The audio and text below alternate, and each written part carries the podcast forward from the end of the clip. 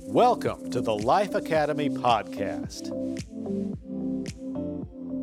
Hello, my friends. This is Pastor Doug Pratt speaking to you from First Church of Bonita Springs, offering you another in our series of Christian perspectives. Today's topic Stepping Off the Escalator. Again, I offer this disclaimer at the start. The thoughts I will share are my own personal perspective. I do not claim to have the only Christian perspective, but rather a Christian perspective. As a follower of Christ who tries with his limited resources in mind to view the current world and its issues through the lens of the Bible and a Christian worldview, I offer something for you to consider. But I respect the differing views of other Christ followers and would enjoy a dialogue with you. Stepping off the escalator. I am not talking about that famous escalator ride seven years ago when Donald and Melania descended to the lobby of Trump Tower to present to a horde of reporters and news cameras the announcement of his campaign for the presidency.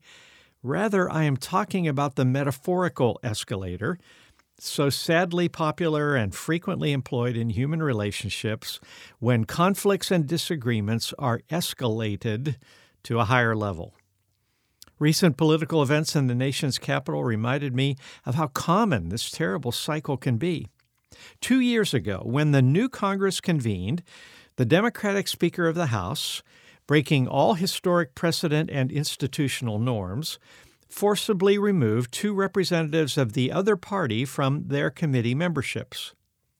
In the November election, the Republicans gained the majority, and the likely new Speaker announced that, in a tit for tat, he would remove three Democrats from their committees. When they protested, his reply was essentially, You started it. That's the way partisan divides escalate. The nastiness in the House was foreshadowed by what happened about seven years ago on the other side of the building. The Senate Majority Leader at that time Frustrated that he wasn't able to force his preferred actions through a closely divided legislature, moved to end the historic filibuster tradition that had protected the minority party's influence.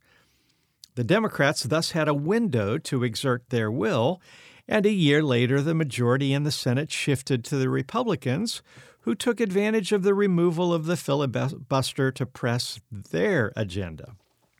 Another tit for tat escalation. It has happened repeatedly across the human spectrum. The seemingly eternal conflict between Israelis and Palestinians keeps riding the escalator of the repeating cycle of violence. One side feels wrong, so they strike back harder, usually against innocents, on the other side. And then that side feels justified in its escalating response. The sports world has seen the same pattern some pro golfers earlier this year decided to join a new and highly compensated league sponsored by Arab oil money. The American PGA Tour lashed out in response by suspending all of those golfers from their events. So the new group filed a lawsuit against the tour. Then the tour filed a countersuit.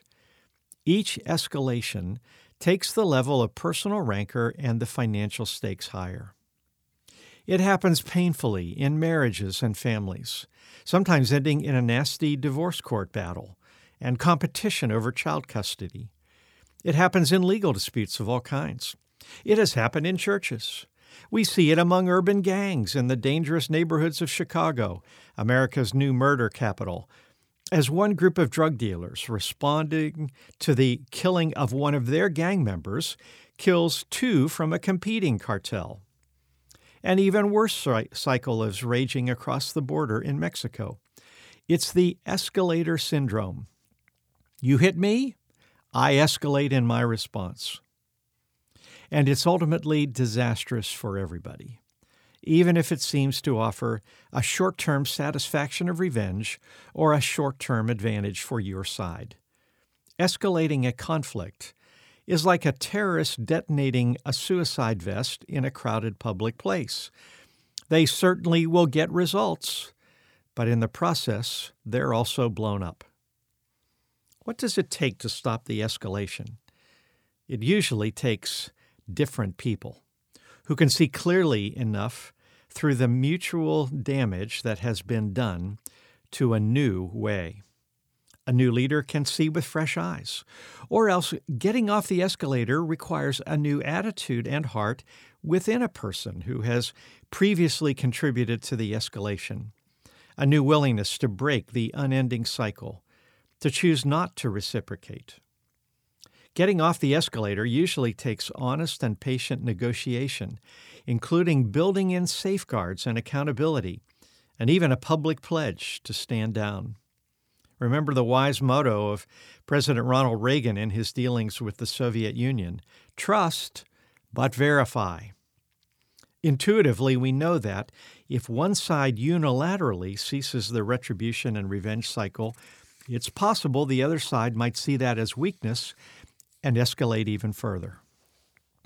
The Apostle Paul, who was mistreated and slandered and abused more times than we can tally, all because he witnessed to a message that both the Jewish and pagan establishments saw as a threat, somehow, by God's grace, was able to write the following words and live them that we find in Romans 12 Never pay back evil with more evil. Never take revenge. Leave that in God's hands. And don't let evil conquer you, but conquer evil by doing good. As one who reads and watches the daily news and is repeatedly distressed by how our media have become a big part of the problem of our national divisiveness, I will share with you my fantasy hope in closing. I like to imagine that uh, one day the CEO of Fox News and the CEO of CNN might sit down together over a luncheon and decide to implement a respectful ceasefire. Both networks will promise to no longer criticize or disparage the other, nor will they show isolated and edited clips of the other network in order to mock or belittle them. I imagine they both agree that this is the modest first step that it is within their power to take in order to try to restore civility and ethical standards to their badly tarnished profession of journalism. And I imagine they would publicly announce their joint agreement and invite the nation to hold them accountable to this new higher ground. It probably won't happen because people who claw their way to the top in a cutthroat business typically lose their souls and their consciences in the process. And whatever high ideals they started out with are jettisoned along the way.